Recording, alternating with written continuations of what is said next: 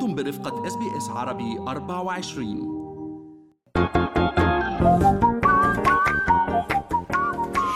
شو في ما في من أستراليا وحول العالم بفقرة منوعات آخر فقرات برنامجنا الصباحي Good Morning Australia وأنا بترا طوق الهندي. وأنا فارس حسن. رح نكمل حديثنا اليوم عن كأس آسيا ومباراة النشامة وأسود الرافدين وسائل الإعلام حول العالم فترة حتى الموضوع صار عالمي يعني. لقطة غريبة وقعت خلال هاي المباراة ضمن منافسات بطولة كأس آسيا. لقطة فارس تمثلت بحالة الطرد يلي حصل آه، عليها مهاجم منتخب العراق أيمن حسين بسبب طريقة احتفاله بعد تسجيله الهدف الثاني بمرمى النشامة. أيمن حسين ذهب لتمثيل حركة تناول أكلة المنسف. تعرف المنسف يؤكل باليد. باليد. آه، مثل هاي الحركة بيده على أرض الملعب. الحكم الإيراني علي رضا فغاني منحه البطاقة الصفراء الثانية وطرد على إثرها من المباراة. آه، كان في كتير ردود فعل على موقف الحكم اعتبروا البعض أنه بالغ بهالبطاقتين الصفراء لأيمن حسين كمان لاعب منتخب العراق. لماذا طرد أيمن؟ ناقش الخبراء يعني سبب الطرد وبدأ أنه هناك سببين محتملين. الأول هو أنه أيمن حسين تأخر بالاحتفال وكرر عدة احتفالات حول الملعب قبل ما يقوم باحتفاله بتمثيل حركة تناول المنسف يلي حكيت عنها. يعني آه، حتى أنا بصراحة ما تأكدت ولكن آه، كتار اللي عندنا اللي علقوا على الصفحة بيحكوا الحكم أيضا يحمل الجنسية ال- الأسترالية. يعني فيبدو هو طالب ايمن بالاسراع بالعودة إلى الملعب مرتين بعدين طردوا للتأخر في الاحتفال. هذا السبب المعلن. هلأ السبب الثاني اللي عم بتداولوه الناس على ال social media إنه هذا اللاعب العراقي استفز الجماهير قلد حركة احتفال المنتخب الأردني بتناول المنسف وهذا برأي الحكم حسب التحليلات الرياضية كان قد يؤجج أو أجج بالفعل الجماهير الأردنية بال- بالاستاد فارس السببين يعني نحن هلا عم نجرب نناقشهم ولكن لم يكشف عن أي من السببين كان الدافع لطرد أيمن حسين. بقول لك الصحافة العالمية فترة بلشت تتداول الموضوع. صحيفة AS الإسبانية هي أهم صحيفة رياضية في إسبانيا. وبتعرفي أهمية كرة القدم هناك؟ Sports Bible الإنجليزي أيضا. صحف بآسيا باليابان بكوريا الجنوبية عم بيحكوا عن الموضوع. كلهم استغربوا إنه شو هاي الحركة اللي طرد على إثرها اللاعب العراقي من المباراة. مش إحنا عشان لأنه بتعرفي عرب ونعرف المنسف هيك فا- فاهمين ممكن يكون الكونتكست فيها نوع من الإساءة. آه، ويذكر أنه حالة لم يسبق أن شوهدت بملاعب كرة القدم. عشان هيك عم نشوف تفاعل كبير على المواقع الإعلامية الرياضية؟ هدفي الأردن جاء بعد طرد أيمن حسين ومن هنا حتى بتعرفي الشيء بالشيء يذكر. عم بشوف امبارح عند رافق على الفيسبوك بغرفة المؤتمرات مم. بالاستاد الصحفيين العراقيين في منهم آه، يعني كانوا على وشك أن يهاجموا مدرب الفريق مدرب الفريق العراقي. يعني بدأ لفظيا كاد أن يتطور الموضوع إلى اشتباك حتى بالأيدي أخذوا المدرب وطلعوه برا ولكن الغضب كان واضح على وجوه آه، عدة صحفيين عراقيين حضروا المؤتمر. فارس تعقيبا على اللي عم تقوله الجدل مستمر تفاعل كتير كبير بين الجماهير العراقية حول الطرد على كافة المنصات حتى على موقعنا الإلكتروني. خلينا نروح من هذه المباراة المثيرة للجدل إلى الزعيم عادل إمام اللي كنا تحدثنا عبر هذا المنبر وحكينا أنه أسرته أعلنت أنه اعتزل التمثيل وبده يقضي وقت أكثر مع أحفاده دون أن ينشغل بالعمل.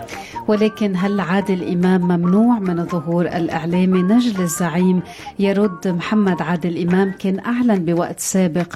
من هالشهر أنه والده اعتزل التمثيل يكرس وقته حاليا لأحفاده ولكن هناك شائعات اليوم تطارد الزعيم بأنه آه، يعني يتوارى على الأنظار بسبب وضعه الصحي. وإنه عيلته منعته من الظهور مم. أيضا. يعني في كثير هاي الإشاعة على ال social media. آه، محمد عادل إمام كان آه، في ال Joy Awards بالرياض بالعاصمة السعودية. يتلقى آه، جائزة أيضا هناك. أتوقع هي كانت لوالده الزعيم. سألوا الصحفيين إنه هل أنتم منعتم عادل إمام من. الظهور؟ حكى لا يعني ولا أي حاجة من دي. ليه نمنعه يظهر؟ رغم أنه خلينا نقول أنه في حال هيدا المنع هو من الحرص على صورته إذا كان آه، الزعيم يعاني من أي تدهور في صحته. تابع نجل الزعيم وقال وأكد أنه والده يتواجد في المنزل يتلقى الزيارات بشكل طبيعي من قبل زملائه ومحبيه وأعاد بعد محمد عادل إمام تذكير بما ذكره شقيق رامي إمام عن الوالد.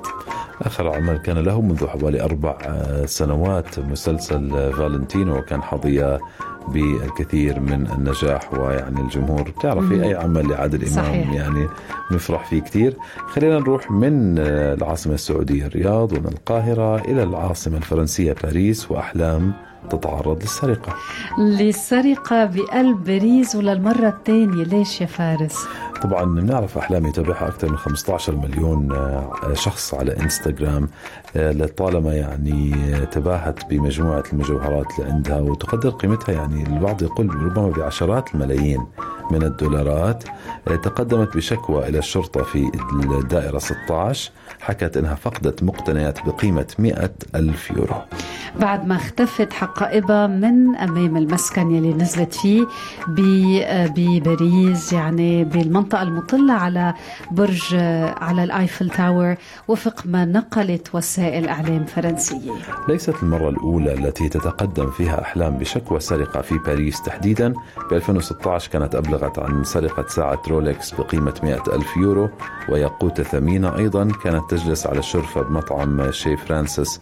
الفاخر المطل على Eiffel Tower يعني فارس لو لو أحلام تسمع من عمتي ما كانت تعرضت دائما عمتي بتذكر إنه يا عمتو بس تسافروا ما بتاخذوا معكم المجوهرات هيك كونوا light light قد ما فيكم بالسفر. أحلام جزء يعني مستعدة تاخذ risk تعرض للسرقة ولا إنها تسافر بدون مجوهرات؟ جزء أساسي دائما من إطلالاتها. خلينا نختم بخبر بعده عم بتفاعل كثير على ال social media. السماح ببيع المشروبات الكحولية في السعودية وإن كان للدبلوماسيين غير المسلمين فقط. أثار ردود فعل متباينة بالأوساط السعودية والخليجية على حد سواء. هالخبر فارس يلي نشرته وكالة الأنباء رويترز ووكالة الصحافة الفرنسية للأنباء لم تعلق عليه أي من الجهات الرسمية الحكومية السعودية حتى الآن لا نفيا ولا تأكيدا. الخبر كما نشرته الوكالتان يؤكد أن السعودية ستفتتح أول متجر لبيع المشروبات الكحولية بالرياض بشارع السفارات بالحي الدبلوماسي اللي فيه سفارات عدة دول ويمتد على مساحة ثمانية كيلومترات. وهو حي قريب من منشآت ومباني حكومية عديدة كالديوان الملكي مجلس الوزراء ومجلس الشورى. يعني حتى الصحافة العالمية تداولت هذا الموضوع بعد غياب حوالي 70 عام لمتاجر الكحول في السعودية. كونه هاي السياسة سياسة منع بيع المشروبات الكحولية فرضت منذ عهد الملك الراحل عبد العزيز آل سعود في الخمسينات. فارس يعني في جدل كتير كبير على وسائل التواصل الاجتماعي بين مؤيد ومعارض انقسمت الآراء الآراء على وسائل التواصل الاجتماعي تحديدا على منصة X شفنا كمان أوسمة عم تنتشر hashtags السعودية تايلاند مثلا. آه، مليان يعني الحقيقة اعتراضات وعلى الجانب الآخر آه، هناك أيضا مؤيدين يرون في هذه الخطوة مجرد تشريع لأصلا دبلوماسيين مش ممنوعين من تناول الكحول. الكحول في صحيح. السعودية ولكن في إجراءات معينة آه، أكثر تعقيدا مع هالخبر فارس بنكون أنهينا فقرة المنوعات لليوم بهالحلقة هل تريدون الاستماع إلى المزيد من هذه القصص؟ استمعوا من خلال Apple Podcast، Google Podcast، Spotify أو من أينما تحصلون على البودكاست